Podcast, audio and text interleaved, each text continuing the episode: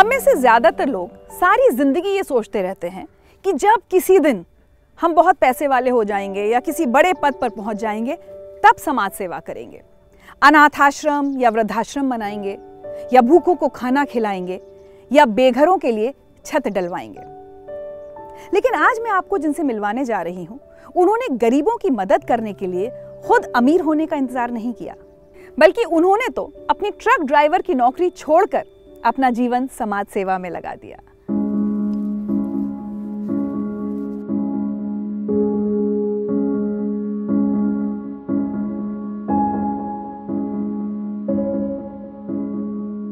सड़कों पे मुझे कुछ नहीं दिखता। लोगों को ट्रैफ़िक दिखता है, मुझे ट्रैफ़िक भी नहीं दिखता, मुझे यही लोग दिखते हैं। समझो एक किलोमीटर से खुशबू आई थी मुझे कि इसको ज़रूरत है हमारी और हमें ज़रूरत है इसकी कि हम इसकी सेवा करेंगे तो ये अच्छा हो जाएगा। जब तक जीऊँगा और खूब करता रहूँगा, हँसते हँसते करता रहूँगा। बहुत ज़बरदस्त सुकून मिलता है। सेवा का जुनून अलग है।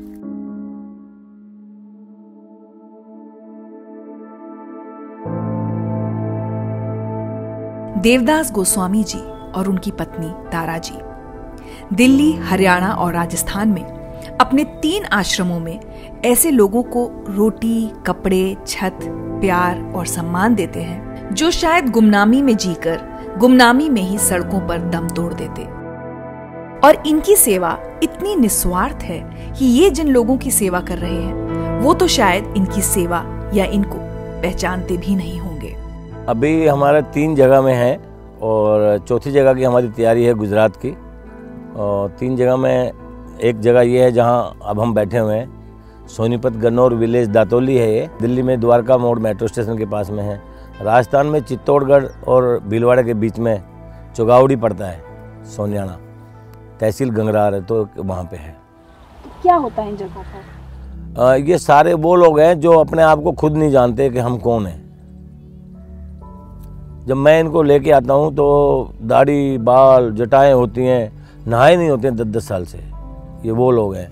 अपने आप को बिल्कुल नहीं पहचान पाते। जब मैं इनको लेके आता हूँ फ़र्स्ट टाइम मैं कोशिश करता हूँ मैं कि ये अपने आप को पहचाने तो मैं इनको एक बड़ा शीशा दिखाता हूँ। उस शीशे को बहुत गहराई से देखते हैं, अपने रूप को बड़ी गहराई से देखते हैं। मैं नहला धुलाने के बाद, बाल काटने के बाद कपड़े दूसरे पहनाता हूँ, फिर मैं शीशा दिखाता हूँ। तो शीशा देखने के बाद अगर चेहरे पे अगर मुस्कुराहट आ जाती है तो मेरे को अंदर से खुशी मिलती है, शायद ये वापसी हमारी तरह आ सकता है। तो इनकी खुशी से मुझे बहुत राहत मिलती है, बहुत खुशी मिलती है। अभी हमारे पास डेढ़ सौ पौने दो सौ लोग हैं अस्सी बच्चे हैं। और ये सब वो लोग हैं जिनके पास न छत थी? कुछ नहीं रही इनकी छत तो क्या ये बिल्कुल आसमानी इनकी छत थी। और ऐसे ऐसे लोगों को मैं लेके आऊँ जो एक पन्नी के अंदर सोए हुए थे एक प्लास्टिक की पन्नी में। वो आज मेरे पास यहाँ रहते हैं और उनको कुछ पता नहीं है हम उनकी क्यों सेवा कर रहे हैं। ये हमें कई बार एग्रेसिव हो जाते हैं ऊपर थूक देते हैं, हम नहलाते हैं तो थप्पड़ भी मार देते हैं।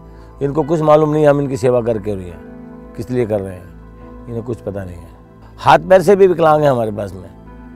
आँख से भी विकलांग है, आँख नहीं है, मुँह से बोलते नहीं है मुख बधिर हैं, उनको मालूम नहीं है। मैं लाता ही उनको, मुझे अलग से, अगर मुझे एक किलोमीटर में दिखाई देते तो समझो एक किलोमीटर से खुशबू आई थी मुझे, कि इसको ज़रूरत है हमारी, और हमें ज़रूरत है इसकी कि हम इसकी सेवा करेंगे तो ये अच्छा हो जाएगा। सड़कों पर मुझे कुछ नहीं दिखता। लोगों को ट्रैफ़िक दिखता है, मुझे ट्रैफ़िक भी नहीं दिखता, मुझे यही लोग दिखते हैं। मैं बहुत दूर दूर तक, हम दोनों में यही बीमारी है हमारी, कि मैं, मेरा ध्यान अगर इधर है तो इन्होंने देखिए, ये बताएँगे, वो उधर जा रहा है वो आदमी। तो वो हमें दूर से दिख जाते हैं ये लोग। चाल से पता लग जाता है, कुछ ऐसा लगता है। ये, इनको कुछ मालूम ही नहीं है कि हम इनकी सेवा कर क्यों रहे हैं। ये सड़क पे जी रहे थे अपनी ज़िंदगी। मर जाते हैं तो लावारिस में डेड बॉडी फूंक देते हैं पुलिस।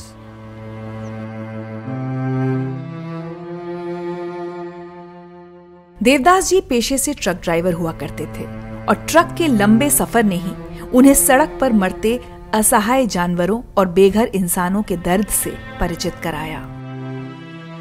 ये तो मेरे खून में आई, मेरी माता जी ने दे दी मेरे को। ट्रक चलाता था मैं तो वो उस टाइम से जो है, मैं देखता था हाईवे पे तो मेरे को जब से जुनून लगा 1978 से देखता था। 82, 84, 84 में तो मैं इनका नाई बन गया था फ़र्स्ट क्लास जिसको बोलते हैं जो अच्छी दाढ़ी बाल काटने वाला।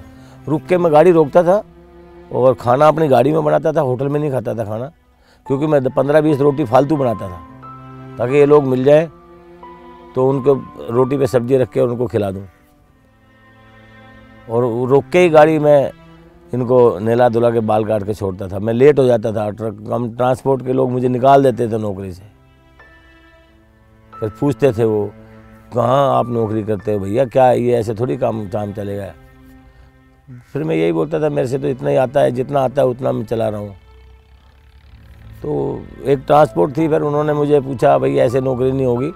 उन्होंने मुझे बुला लिया तो बोले, भाई, इस आदमी को बुलाओ, कौन है ये आदमी? उन्होंने बुलाया तो फिर पूछा, नशा करते हो? मैं कहा हाँ जी, करता हूँ, आपके पैसे का करता हूँ, ये सारा नशे का सिरे भी आपको जाता है। तो हमारे जो मैनेजर थे उस ट्रांसपोर्ट के, वो गनौर के थे इत्तेफाक से। उन्होंने बताया जी, ये नशा वशा कुछ नहीं करता, एक ही नशा करता है, कुत्ते मरे हुए उठा के दबाता है। जहाँ भी मरा हुआ कुत्ता मिल जाएगा, वो उठा के दबाएगा। और ये लोग जो है मेंटली टायर्ड लोग मिल जाते हैं, उनको पकड़ के नहला दबा के फिर छोड़ता है, कपड़े बनाता है। ये बीमारी है इसकी। तो उन्होंने जब बुलाया, फिर पूछा तो आठ नौ सौ रुपये तनख्वाह थी, और उन्होंने पाँच हज़ार रुपये मेरे को उस टाइम दिए। और कुर्सी पे बिठाया नहीं तो ड्राइवर पीछे हाथ लगा खड़े रहते थे, कम अंदर ऑफ़िस में जाते थे तो। उन्होंने कुर्सी पे बिठाया और बोला, भाई गोस्वामी जी, ऐसे गाड़ी नहीं चलेगी। मैं कह, जी, मैं तो इतनी जानता हूँ चलानी। तो उन्होंने पाँच हज़ार दिए। मैं कह, जी, मेरी तो तनख्वाह इतनी है, ना मेरी तनख्वाह निकल रही है। ये किस चीज़ की? बोले, जाओ, ले जाओ, मैं पता तू नमक ही खरीदेगा। तो वो, उन्होंने मेरे को, वो की फिर उनको बोल दिया, भैया, इसको कुछ मत बोलना, चाहे एक चक्कर लगाए, चाहे आधा लगाए, मत, बेंगलोर, मद्रास का, इसको कुछ मत बोलना। तो कुछ टाइम फिर मैं वहाँ उनके वहाँ रहा। उन्होंने मुझे कभी कुछ बोला नहीं। नाइन्टी टू से फिर मैंने अपना जीवन इन लोगों को अर्पण कर दिया।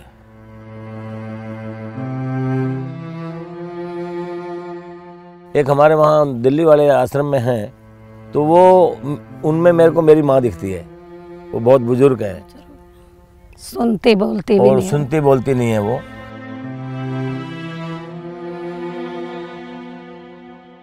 एक हमारे पास यहाँ भी हैं, वो बहुत बुज़ुर्ग हैं, पचासी के आसपास उम्र है, उनकी नब्बे साल के आसपास।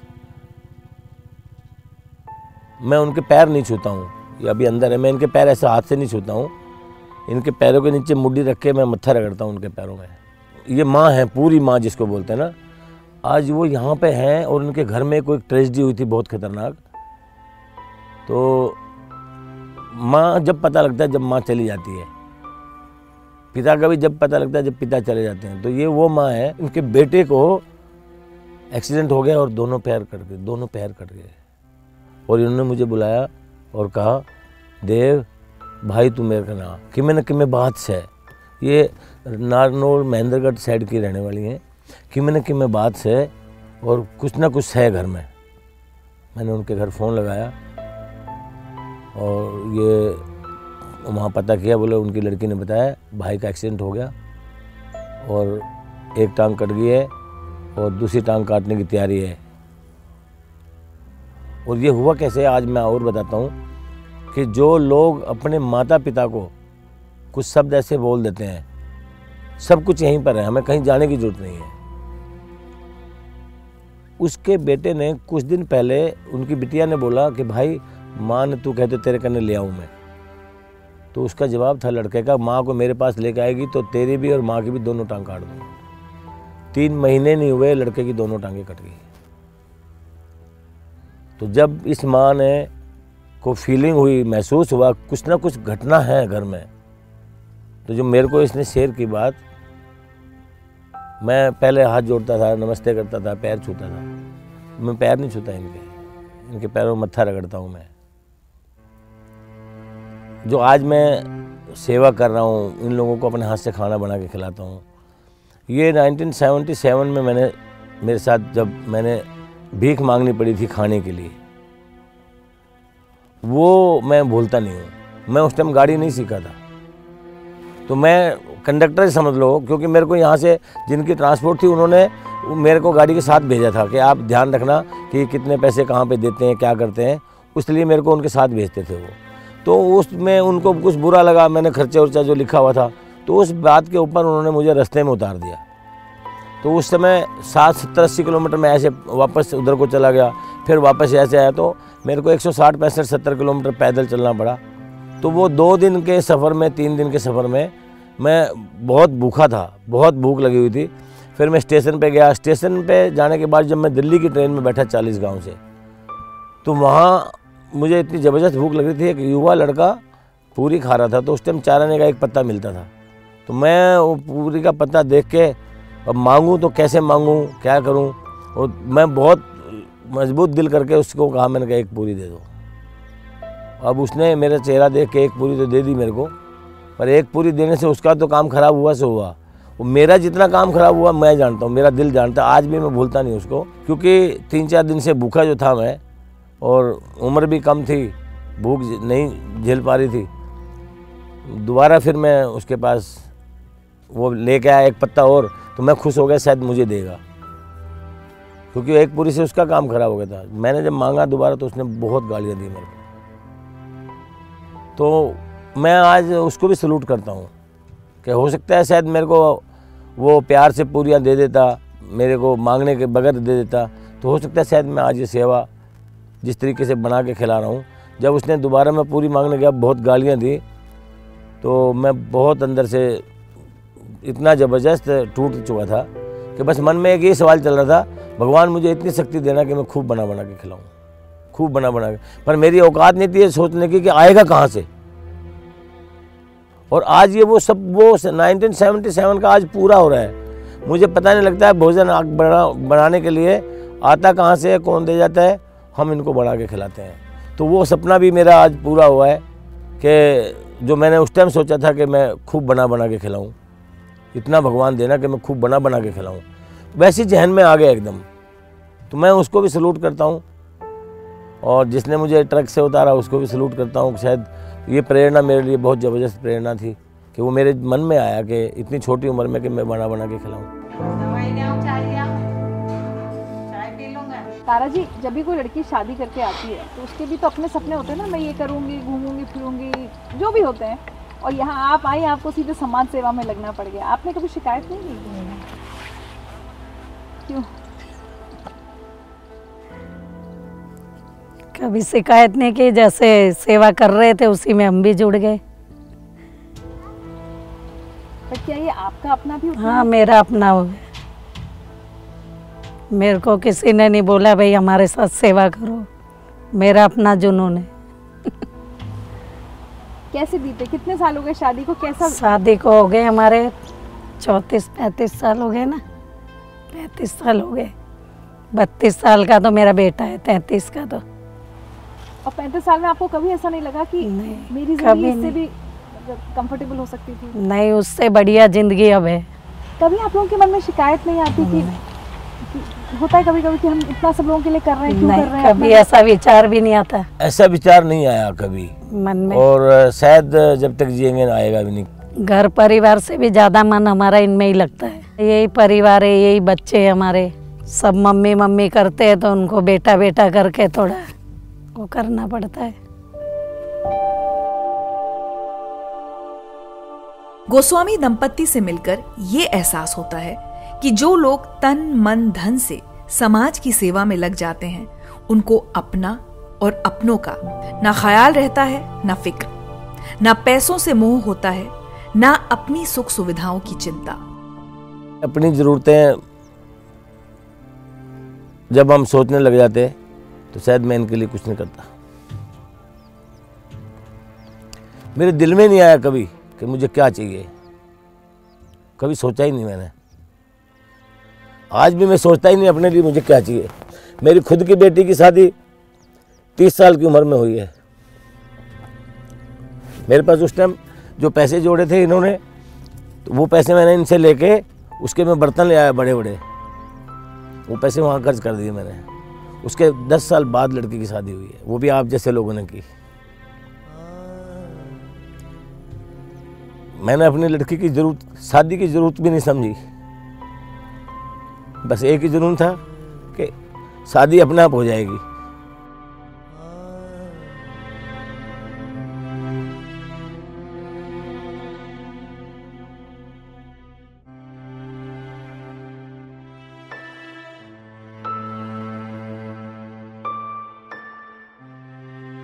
और मुझ, जब लड़की की शादी हुई तो मुझे पता भी नहीं लगा, शादी कैसे होती है। और आप जैसे लोगों ने शादी कर दी लड़की की। जब हमारी लड़की पैदा हुई थी तो उस टाइम भी मेरे घर में एक कोई करनाल से एक लड़का आ गया था। उसको पता नहीं था उसने सिर्फ़ करनाल बताया लैंड लैंड फ़ोन नहीं थे कुछ नहीं थे। तो हमारे तो बच्चों ने भी मेरे को उसी टाइम से देखा है कि ये इन्हीं के साथ रहते हैं। और उन दोनों ने कभी शिकायत नहीं की आपसे? नहीं अभी हमारे साथ ही करते वो लोग भी। आते हैं मदद करते हैं। बिटिया भी आती है इन लोगों से बहुत प्यार करती है वो। कोई रास्ते में दिल्ली के आश्रम में से कोई निकल जाता है तो उनको मिल जाता है तो अपनी स्कूटी बिठा के लेके आती है।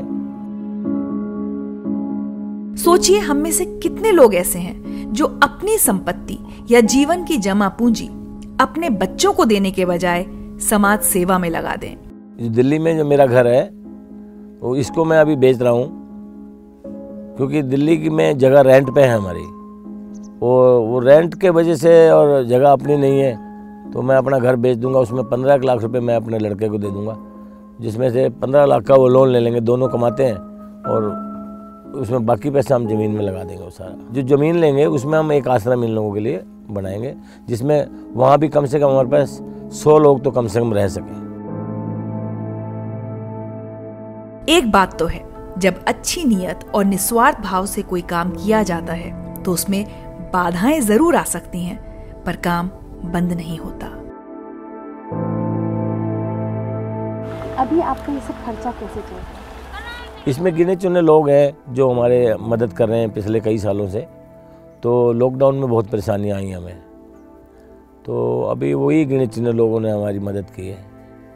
तो सिर्फ़ चैरिटी के दम पे आपके तीन आश्रम चल रहे हैं? हाँ। महीने का खर्चा कितना हो जाता है? महीने का है साढ़े तीन चार लाख रुपए का खर्चा हो जाता है। और इतना सब आ जाता है बैंक आता है कभी रुक जाता है फिर आ, आ जाता है फिर व्यवस्था हो जाती है। थोड़ा थोड़ा चल जाता है। दिक्कत आती है तो फिर थोड़ा थोड़ा अलग अलग लोगों को बोलते हैं। आज इसमें पंद्रह दिन में किसी को बोल दिया बीस दिन में किसी को एक महीने में किसी को इस तरीके से बोलते रहता है। तारा जी पैंतीस साल में कभी हिम्मत नहीं टूटी कि नहीं हो पा रहा अकाउंट छोड़ नहीं कभी नहीं टूटी। शरीर में कोई दिक्कत भी होती है तो वो भी महसूस नहीं होती। बहुत सुकून मिल रहा है। हिम्मत टूटने का तो नाम ही नहीं है। हिम्मत बनी है। हिम्मत आ गई ताकत आ गई है बहुत। कभी सोचते हैं अपने आप से अकेले बैठकर कि कब तक कर पाऊँगा ये सारा काम ये सेवा? जब तक जीऊँगा। बस जब तक जीऊँगा और खूब करता रहूँगा हँसते हँसते करता रहूँगा। बहुत ज़बरदस्त सुकून मिलता है। सेवा का जुनून अलग है। आप क्या मैसेज आज सबको देना चाहेंगे? मैं तो यही कहूँगा कि आप जो भी लोग हमें देख रहे हैं आप सभी लोग अपने परिवार के लोगों की सेवा करिएगा अपने बड़ों की सेवा करिए ताकि ऐसे लोग सड़क पे ना आए सड़क पे दिखाई ना दें और इनके ऊपर से छत ना जाए। ये घरों में रहें तो बहुत अच्छा रहेगा बस यही संदेश देंगे। और कभी डर नहीं लगता कि मेरे बाद अगर किसी ने आश्रमों को नहीं संभाला तो? नहीं, ऐसा नहीं सोचा, क्योंकि अच्छे काम रुकते नहीं हैं। एक बार अच्छा काम अच्छे तरीके से चलने लग जाए ज़मीन पे, वो कभी नहीं रुकेगा। कोई ना कोई आगे पकड़ लेगा तो अच्छे लोगों की भी कमी नहीं है। छुपे हुए हैं अच्छे लोग, आ जाएँगे अपने आप। उसके बारे में तो मैं नेगेटिव कम सोचता हूँ। कि मेरे बनने के बाद क्या होगा? मैं कहता हूँ, मेरे बनने के बाद और बढ़िया होगा, और अच्छा होगा। कोई ना कोई तो ऐसा युवा आएगा, जो देखेगा मेरे से अच्छा चलाएगा। हम सब लोग सदियों से अपने बच्चों को सुपरमैन, शक्तिमान सैंटा क्लॉज देवदूत, परियों की कहानियाँ सुनाते आ रहे हैं, जो कि सबकी सब काल्पनिक हैं। मुझे लगता है, अब हमें अपने बच्चों को असली देवदूतों और परियों की कहानियाँ सुनानी चाहिए, ताकि हर तरफ़ बुराई, हिंसा, नफरत, नकारात्मकता के इस दौर में हमारे बच्चे सच्चाई, अच्छाई समाज सेवा और सकारात्मकता को जान पहचान सकें। इंसानियत पर भरोसा कर खुद एक अच्छे इंसान बन सकें। क्योंकि देवदास गोस्वामी जैसे लोग ही तो होते हैं, असली देवदूत, असली सुपरमैन, असली सैंटा क्लॉज क्या इनकी कहानी आप अपने बच्चों को सुनाएँगे? वैष्णव जन तो तेने कहिए जे, पीड़ पराई पर